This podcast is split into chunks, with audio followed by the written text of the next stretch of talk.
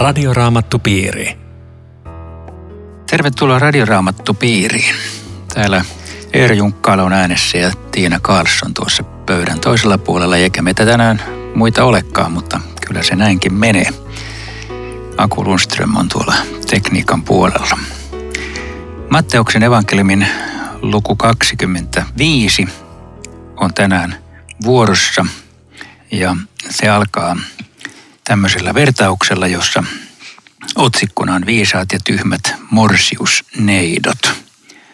Aikaisemmin puhuttiin tyhmistä ja viisaista neitsyistä.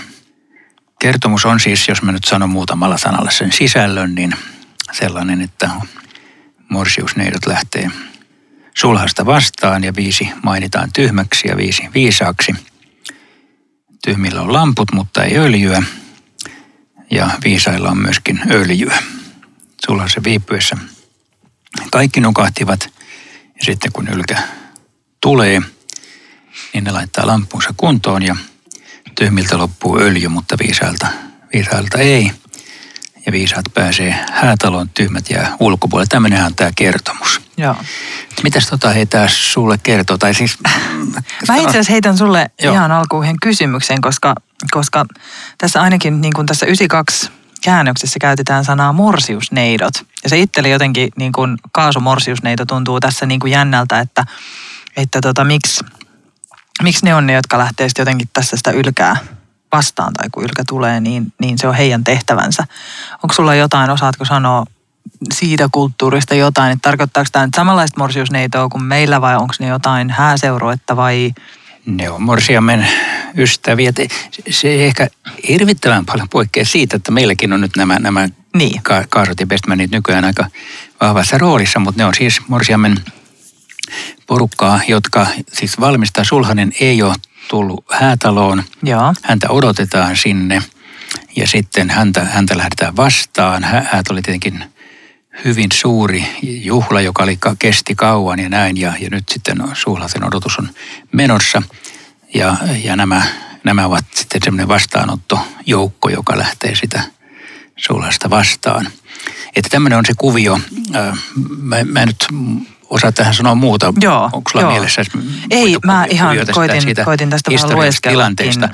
Että Joo. kun ajatellaan tämmöistä vertausta, niin se me voidaan tässä pohtia juuri sitä, että, että mi- mitä tämä vertaus tarkoittaa, mutta äh, Jeesuksen vertauksissa ei aina jokaisella yksityiskohdalla välttämättä ole ikään kuin tällaista erillistä selitystä. Niin. niin että ö, meidän ei välttämättä tarvitse vertauksen lopputuloksen kannalta miettiä, mitä tarkoittaa morsiusneidot tai, tai lamput tai Niin. öljy, vaikka niillä voi olla kyllä jokin merkitys. Ilman muuta voi olla, mutta, mutta tässä se kokonaissanoma on se, se pointti. Joo, kyllä. Tämä on vaan lähinnä siitä hirveän mielenkiintoista, että, että, että toki kun vähän saa kiinni siitä, mistä kontekstissa tämä tapahtuu, niin joskus ainakin itselle käy niin, että tulkitsee jonkun raamatun kohdan tietyllä tavalla ja sitten kun joku osaa avata sitä kulttuuria tai, tai sitä, että miten sen ajan ihmisille se, se suoraan aukeaa, niin, niin se on itselle ollut kamalan mielenkiintoista, koska silloin sen osaa taas suhteuttaa myös siihen omaan elämään Kyllä. ja siihen, missä Et- elää. et- Ja täällä nämä mainitut häätalo ja muuta, niin kuitenkin siltä osin tämä, tämä konteksti tässä varmaan on, että tämä oli kuitenkin tapahtuma, joka oli kaikille tiedossa ja vieraille varsinkin tiedossa ja erityisesti nyt näille kymmenelle morsiusneidolle, joilla näyttää olevan vielä ihan erityinen tehtävä ikään kuin häihin liittyen. Niin, niin ajattelin jotenkin, että siinä mielessä tämä on mielenkiintoinen tässä tämä tausta, että, että kun on aika rajusti sanottu, että toiset oli tyhmiä ja toiset viisaita, niin, niin silloin aina herää miettimään, että oliko niillä kaikilla sama tieto tästä asiasta, että miten olisi pitänyt valmistautua. Mutta ilmeisesti oli, koska, koska toiset osas. Että tässä ei ainakaan tule esille, että toiselta olisi evätty jotain hyvin oleellista tietoa tähän valmistautumiseen liittyen. Se ei varmaan tosiaan ole tässä se äh, idea, että toiset olisi saanut enemmän informaatiota. Luultavasti se on vain se, että toiset oli vähän ajattelemattomampia, kun lähtivät siihen tehtäväänsä, mutta sekään ei ole se, ihan se varsinainen juttu kait, vaan, vaan yksinkertaisesti se, että, että jossain tilanteessa on kaksi porukkaa, josta toiset on oikealla tavalla valmiina ja toiset eivät ole oikealla tavalla valmiina. Mutta todellakin kyllä tähän juhla, niin kuin sä sanoit, se on, on hyvä yrittää miettiä, ei ihan suomalaisia häitä, koska suomalaisissa häissä olla morsia ja sulhanen on suunnilleen yhtä aikaa koko ajan paikalla, paitsi toista, toista niin. ehkä, ehkä talutetaan kenties kirkon keskikäytävää siihen. Mutta että täällä niin kuin yleensäkin äh, lähi ja monissa kulttuureissa miehet ja naiset ovat yleensä hyvin erillään ja on morsiamen porukat on omassa ja, ja sulhasen porukat omassa. Okay. Ja nyt sitten tullaan, niin kuin, nyt sitten sulhanen niin kuin saapuu paikalle ja nyt, nyt alkaa sitten se varsinainen. Sitten se yhteinen, yhteen, yhteinen hääjuhlaosuus alkaa. tilanteessa. Joo, ja, ja jostain sen verran vielä tästä, että, että miten tämän ymmärtää, on joskus itse miettinyt tätä lamppukysymystä. Mutta nyt mä jostain luin, sä osaat varmaan sanoa, että onko tämä lähellä totuutta, että, että se sana, mitä tässä käytetään, niin saattaisi kuvata semmoista, ei nyt välttämättä semmoista pientä savilamppua, vaan ihan semmoista tavallaan vähän soihdun tyyppistä, joka ei yksinkertaisesti pala ilman sitä öljyä. Että jos sen kankaan, siinä olevan kankaan sytyttää, niin se on todella niin kuin – hyvin lyhyt hetki, mitä se palaa, että se jotenkin korostaa sitä valmistautumisen merkitystä, että ilman sitä ei ole niin kuin mitään mahdollisuutta nähdä tai päästä eteenpäin. En ole kuullut tällaista selitystä. Okei. Okay. Se Joo. voi olla oikea tai väärä, mutta lamput oli, me on arkeologisilla kaivauksilla kaivettu öljylamppuja maasta. Joo. Ne oli semmoisia kämmeneen mahtuvia poltetusta savesta tehtyjä, joissa on öljyä ja Joo. sitten siinä no, nokassa sydän ja, ja tota, muista se riittää periaatteessa tähän kuvaan ihan hyvin, että tällaisten lampujen kanssa, eli pikkusen öljyä, siihen ei mahdu kauheasti öljyä, mm. siis kun se on niin pieni, että silloin joku vara-astia on tarpeen olla, jos on vähänkin pidempi reissu. Ja tässä ilmeisesti ne vara, varaöljyt on loppunut toiselta Joo. porukalta. Musta on tässä tosi mielenkiintoista se, että – että kun jossain muualla, kun puhutaan valmoista, tai vaikka kun Jeesus ja, ja opetuslapset oli siellä Getsemaanessa, niin Jeesus pyysi heitä valvomaan, ja sitten kun he nukku, niin siitä tuli moitteita. Mutta tässä ei itse asiassa moitita siitä nukkumisesta. Eli, eli ei ole niin kuin, heitä kaikki alkoi väsyttää ja he nukahtivat, kun he odottivat. Ja sitten tuli huuto. Siis tarkoitatko että saa nukkua ihan kuin paljon niin, vaan?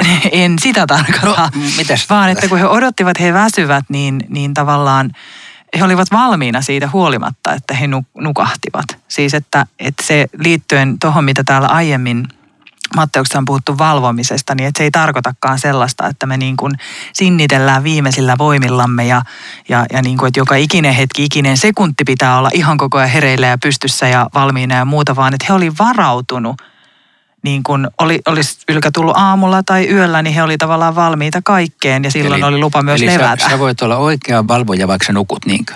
Joo, jotenkin näin, näin sen varmaan sanoisin, että et, et, et ei, se, ei se haittaa, jos nukkuu, kunhan uskossa nukkuu. Niin, t- tässä tosiaan viidennes jälkeen sanotaan, että heitä kaikki alkoi väsyttää ja he nukahtivat.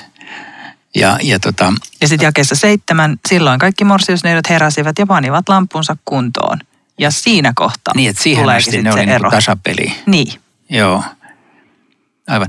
Joo, siis mä ainakin tuon sun intentios ymmärrän ja hyväksyn, että, että tämä hengellinen valvominen ei ole semmoista niin kuin koko aikaista tsemppaamista. Ja ressaamista. Niin, ja, niin, niin. Että, se, että se olisi semmoista, että mun pitäisi olla jonkinlaisessa pienessä jännityksessä, onko mulla niin. riittävästi valvomista nyt tällä hetkellä. Nimittäin Mä oon kyllä tämän kertomuksen äärellä kuullut eh, sellaisia selityksiä, jos annetaan ymmärtää, että nämä kaikki kymmenen oli uskovaisia. Joo. Mutta sitten ne valvovat kymmenen olivat niin kuin sanotaan vähän lainausmerkissä parempia uskovaisia. Tosi uskovaisia. Tosi uskovaisia, juuri Joo. näin. Ja ne toiset olisivat sellaisia, joilla on vähän repsahtanut tämä uskon, uskon kilvotus niin, että ne ei ole ihan joka päivä lukenut raamattua eikä, eikä rukoilla eikä, eikä tehnyt mitä kristityn pitää tehdä. Musta tämä on erittäin huono selitys.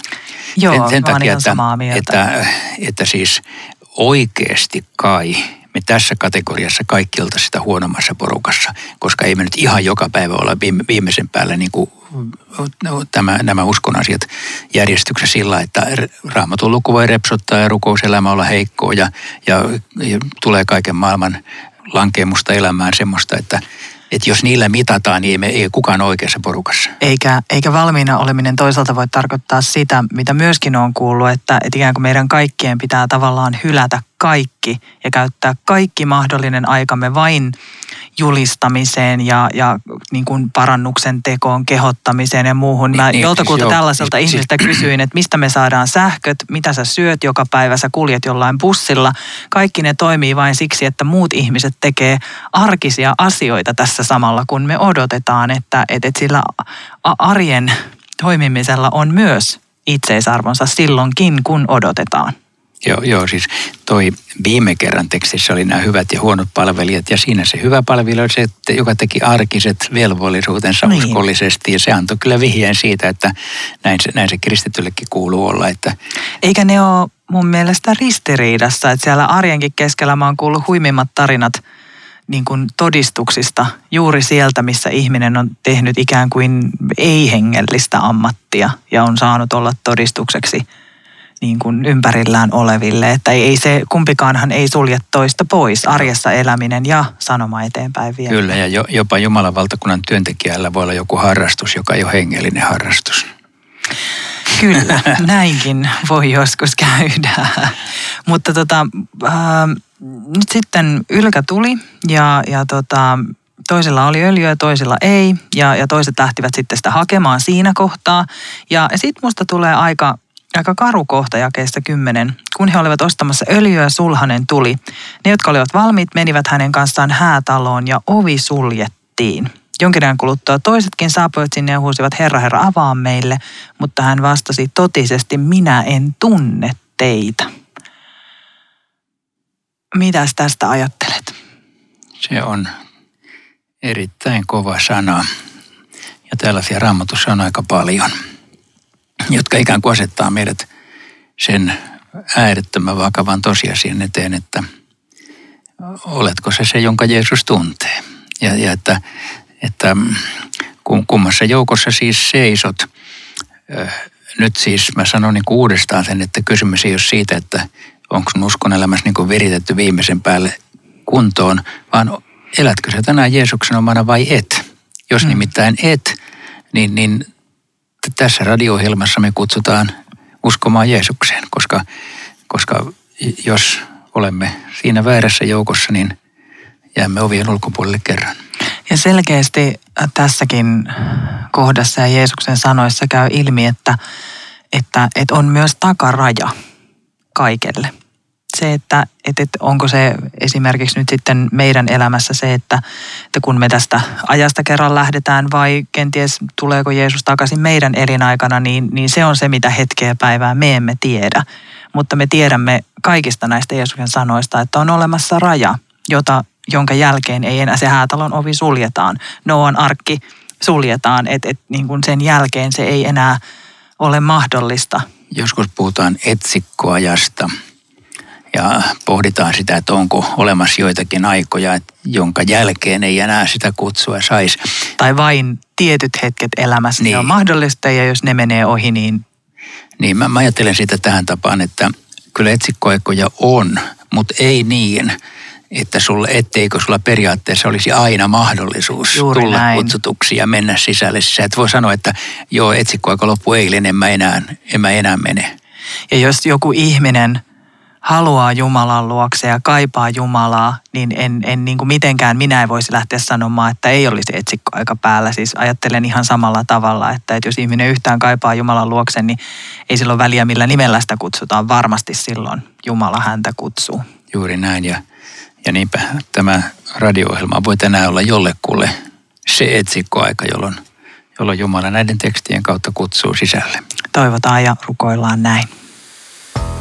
Tämä on Radioraamattu Piiri. Ohjelman tarjoaa Suomen raamattuopisto. www.radioraamattupiiri.fi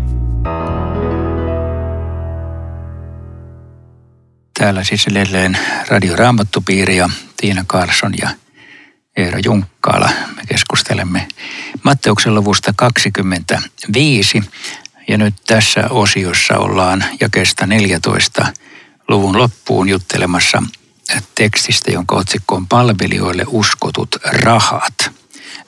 Voisiko Tiina muutamalla saa kuvailla, että mikä tämän jakson sisältö on? Joo. Ää, tässä on siis ilmeisen varakas mies, joka on muuttamassa pois maasta ja kutsuu palvelijansa luokseen ja, ja antaa koko sen omaisuutensa heidän hoitoonsa. Kerrotaan kolmesta palvelijasta, joista yksi sai viisi talenttia hopeaa, toinen kaksi ja kolmas yhden. Ja sitten vielä todetaan, että kullekin hänen kykyjensä mukaan. Ja, ja sitten tämä omistaja lähti maasta ja se, jolla oli viisi talenttia, ryhtyi heti toimeen, kävi kauppaa ja, ja hankki voittoa ja samoin teki se, joka oli saanut kaksi. Ja sitten tämä, joka sai vain yhden, niin tekikin niin, että hän kaivoi maahan kuopan ja kätki sen rahan sinne. Ja sitten ei tiedetä kuinka paljon aikaa kului. Täällä todetaan ainoastaan, että pitkän ajan kuluttua isäntä palasi ja vaati palvelijoiltaan tilitykset. Ja tietysti sitten, joka oli saanut viisi kertoa, että hän oli tehnyt voittoja ja samoin se, joka oli saanut kaksi, niin oli hänkin myös tuottanut sitten siitä voittoa toimillaan. Ja, ja isäntä sitten sanoo ja kehuu heitä, että he ovat tehneet hyvää työtä. Ja sitten tulee palvelija, joka sai vain yhden ja, ja ihan luen, mitä hän täällä sanoo. Herra, minä tiesin, että sinä olet ankara mies. Sinä leikkaat sieltä, minne et ole kylvänyt, ja kokoat sieltä, minne et ole siementä viskannut. Minä pelkäsin ja kaivoin talenttisi maahan. Tässä on omasi. Ja isäntä sitten aloittaa vastauksensa sanomalla sinä kelvoton ja laiska palvelija. Ja, ja aika tylysti antaa palautetta siitä, että, että se raha olisi pitänyt viedä edes pankkiin niin, että olisi saanut, hän olisi saanut omansa takaisin korkoineen. Ja, ja sitten tässä lopuksi hän toteaa, että, että ottakaa pois hänen talenttiinsa ja antakaa se sille, jolla on kymmenen talenttia. Jokaiselle, jolla on, annetaan ja hän on saava yltäkyllin, mutta jolla ei ole, siltä otetaan pois sekin, mitä hänellä on heittäkää tuo kelvoton palvelija ulos pimeyteen. Siellä itketään ja kiristellään hampaita. Huhhuh. Aikamoinen kohta. Aikamoinen teksti, joo. Tämmöinen ta- talouspoliittinen ohjelma, että joo. koita saada rahat kiertämään ja tuottua Niinpä. mahdollisimman paljon. Aika hurja. Niin on. Täytyy sanoa, joo. että... Aikaisemmin puhuttiin talenteista tai Joo. siis leivisköistä, nyt puhutaan talenteista. Sehän ei ollut mikään tietty rahayksikkö, vaan eikö se ole enemmän niin kuin mittakuvaus jostain rahan Joo, mutta se, se, se siis on, on kuitenkin suunnattoman suuri. Kyllä. Koska täällä aiemmin jopa alaviitteessä sanotaan, että talentti oli tuon ajan suurin rahayksikkö. Se vastasi 6000 denaaria ja denaari oli työmiehen tavallinen päiväpalkka. Tässä puhutaan ihan suunnattomista summista, Joo. mutta, mutta ne, se ei ole se ikään kuin varsinainen viesti, kuinka paljon se on. Siinä niin. vaan tuota, että eri suuria määriä annetaan. Mä vähän luulen, että sillä sitä ei kannata ruveta laskemaan, että paljonko se tarkkaan tai Ei, oli. mutta tosiaan vaan, että, että talentti ei ole sinänsä se ei ole varsinainen rahayksikkö, vaan niin. se tarkoittaa vaan, että sitä oli ne, ne oli, niin, ne oli, ne oli siis painoja, et, et aluksi, aluksi kaupankäynnissä käytettiin eri painoisia ikään kuin punnuksia ja sitten vähitellen ne muuttui rahaksi. Joo. Eli niin rahallinen arvo. Mutta tämä on, lähtee liikkeelle siitä, että et, et kullekin annettiin kykyjensä mukaan. Tarkoittaako tämä, että me ollaan niin kuin jotenkin eriarvoisessa asemassa Jumala edessä? Mitä sä oot mieltä? Vaiko, vaiko kenties täsmälleen päinvastoin, että kykyjensä mukaan siis niin kuin kullekin sopivasti. Eli, eli siis, niin, ettei eli, niin kuin tavallaan vaadita enempää kuin et, Niin, vai? Että, että sulle annetaan sen verran, kun, kun sulle on sopiva ja mulle sen verran, kun mulle on sopiva. Siis, siis sillä tavalla äh, ymmärtääkseni. Tietenkin tässä on kyllä eri suuria määriä anneta, että tämä näyttää vähän epäoikeudenmukaiselta, niin. että miksi joku saa enemmän kuin toinen. Nyt tietenkin pitäisi pohtia, että mitä nämä on nämä niin. mikä tämä niin. niin. merkitys on. Mutta mut jos nyt oletetaan vaikka, että, että puhutaan kyvyistä, eli ihmisillä olevista lahjoista, niin toisillahan on vähän enemmän lahjoja kuin toisilla, vähän enemmän kykyjä kuin toisilla. Ja se on, se, se on vain tosiasia, eikä se tee ihmistä huonommaksi tai paremmaksi, että jollakin on sanotaan useampia, jos puhutaan vaikka lahjakkuuksista. Juuri näin, ja jos niin, vaikka... Niin. niin jos ajatellaan, että tässä, tässä se nyt oli omaisuutta, niin, niin mä välittömästi julistan itseni tuohon enintään kahden talentin kerhoon, koska vai?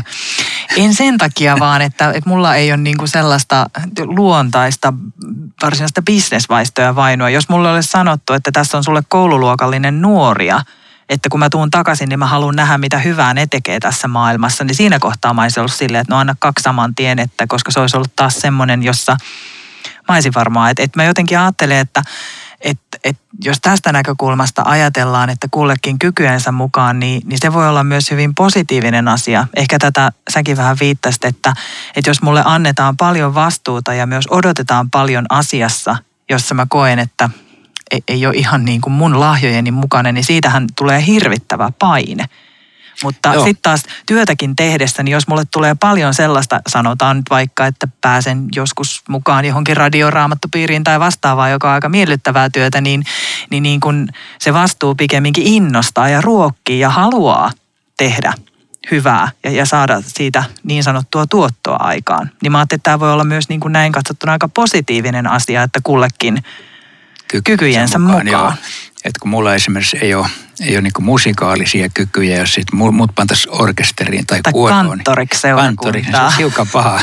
hiukan tuli pahaa jälkeen.